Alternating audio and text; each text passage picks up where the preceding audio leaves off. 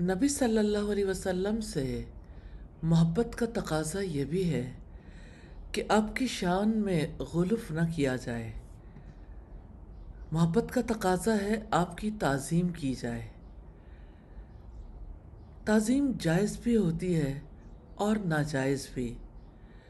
جائز تعظیم وہ ہے جو محمد صلی اللہ علیہ وسلم کے مقام اور مرتبہ کے لائق ہے، جسے آپ پسند کرتے ہوں اور جس کے کرنے والے کی تعریف کرتے ہوں۔ اور ناجائز تعظیم یہ ہے کہ محمد رسول اللہ صلی اللہ علیہ وسلم کو ان کے مقام اور مرتبے سے ہی بڑھا دیا جائے غلف سے کام لیا جائے، ایسی تعظیم سے اللہ کے رسول نے خود منع فرمایا تھا۔ ہر محبت کرنے والے پر واجب ہے کہ وہ صرف جائز تعظیم کو اپنائے اور عیسائیوں کی طرح نبی صلی اللہ علیہ وسلم کی تعظیم میں غلف نہ کرے۔ رب العزت کا فرمان ہے، قل یا اہل الكتاب لا تغلو فی دینکم غیر الحق ولا تتبعوا اہواء قوم قد ذلوا من قبل وازلوا کثیرا وزلوا عن سواء السبیل اب کہہ دیجیے، اے اہل کتاب، اپنے دین میں ناحق غلف اور زیادتی نہ کرو اور ان لوگوں کی خواہشات کی پیروی نہ کرو جو پہلے سے بھٹک گئے اور بہت سو کو گمراہ کر چکے اور سیدھے راستے سے ہٹ چکے۔ نبی صلی اللہ علیہ وسلم نے اپنی حیات میں لوگوں کو تنبیہ کی تھی کہ مجھے میرے مقام اور مرتبے سے نہ بڑھانا۔ آپ نے فرمایا، میری تعریف میں حد سے تجاوز نہ کرو، جیسے کہ عیسائیوں نے عیسیٰ ابن مریم کے بارے میں کیا تھا۔ میں تو صرف اللہ کا بندہ ہوں، تم بھی مجھے اللہ کا بندہ اور رسول ہی کہو۔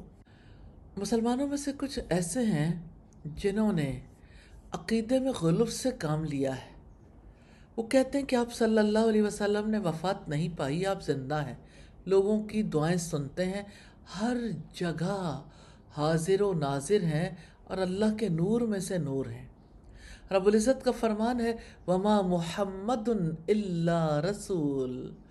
محمد صرف رسول ہی ہیں۔ قد خلط من قبل الرسل۔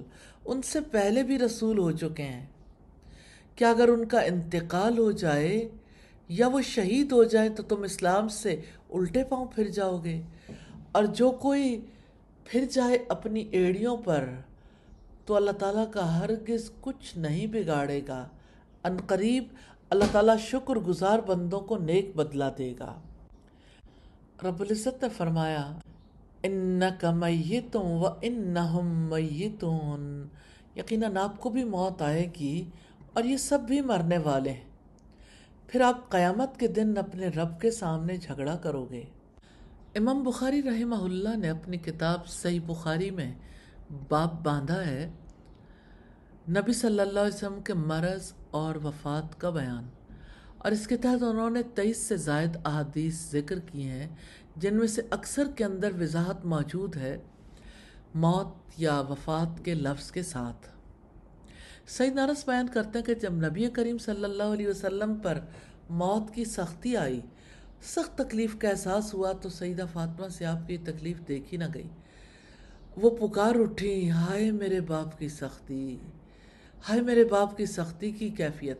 آپ نے جب یہ سنا تو فرمایا، یا بنیا تو، اے میری پیاری بیٹی، تیرے باپ پر وہ گھڑی آ چکی ہے کہ اللہ تعالیٰ اس سے کسی کو بھی چھوڑنے والا نہیں ہے۔ اور یہ روز حشر کی ملاقات کا ذریعہ ہے۔ اتنے واضح دلائل کے باوجود کتنے ہی لوگ ہیں جو رسول اللہ کی وفات کے انکاری ہیں اور گمان یہ رکھتے ہیں کہ اللہ کے رسول سے محبت کا اظہار کر رہے ہیں۔ دین میں غلف کرنے کے بڑے خطرناک نتائج نکلتے ہیں۔ جیسے اب دیکھیے کہ شرک کی ابتدا بھی قوم نوح کے نیک لوگوں کی تعظیم میں غلف کی وجہ سے ہوئی۔ شیخ الاسلام امام محمد بن عبد الوہاب کہتے ہیں، ہر وہ بات جو شرک میں مبتلا کر دینے والے غلف کی طرف لے جاتی ہو، اسے ترک کرنا ضروری ہے، کیونکہ اسے چھوڑے بغیر توحید مکمل نہیں ہو سکتی۔ ہے عقیدت میں غلف سے بچنا ہے، تعظیم کرنی ہے، مقام سے نہیں بڑھانا، نہ مقام سے نیچے گرانا ہے، حق پر رہنا ہے۔ محبت کیجیے محمد صلی اللہ علیہ وسلم کی ذات سے، محبت کیجیے آپ کی تعلیمات سے۔ محبت کیجیے آپ صلی اللہ علیہ وسلم کے مشن سے۔ اللہ تعالی ہم سب کو توفیق عطا فرمائے۔ آمین ثم آمین۔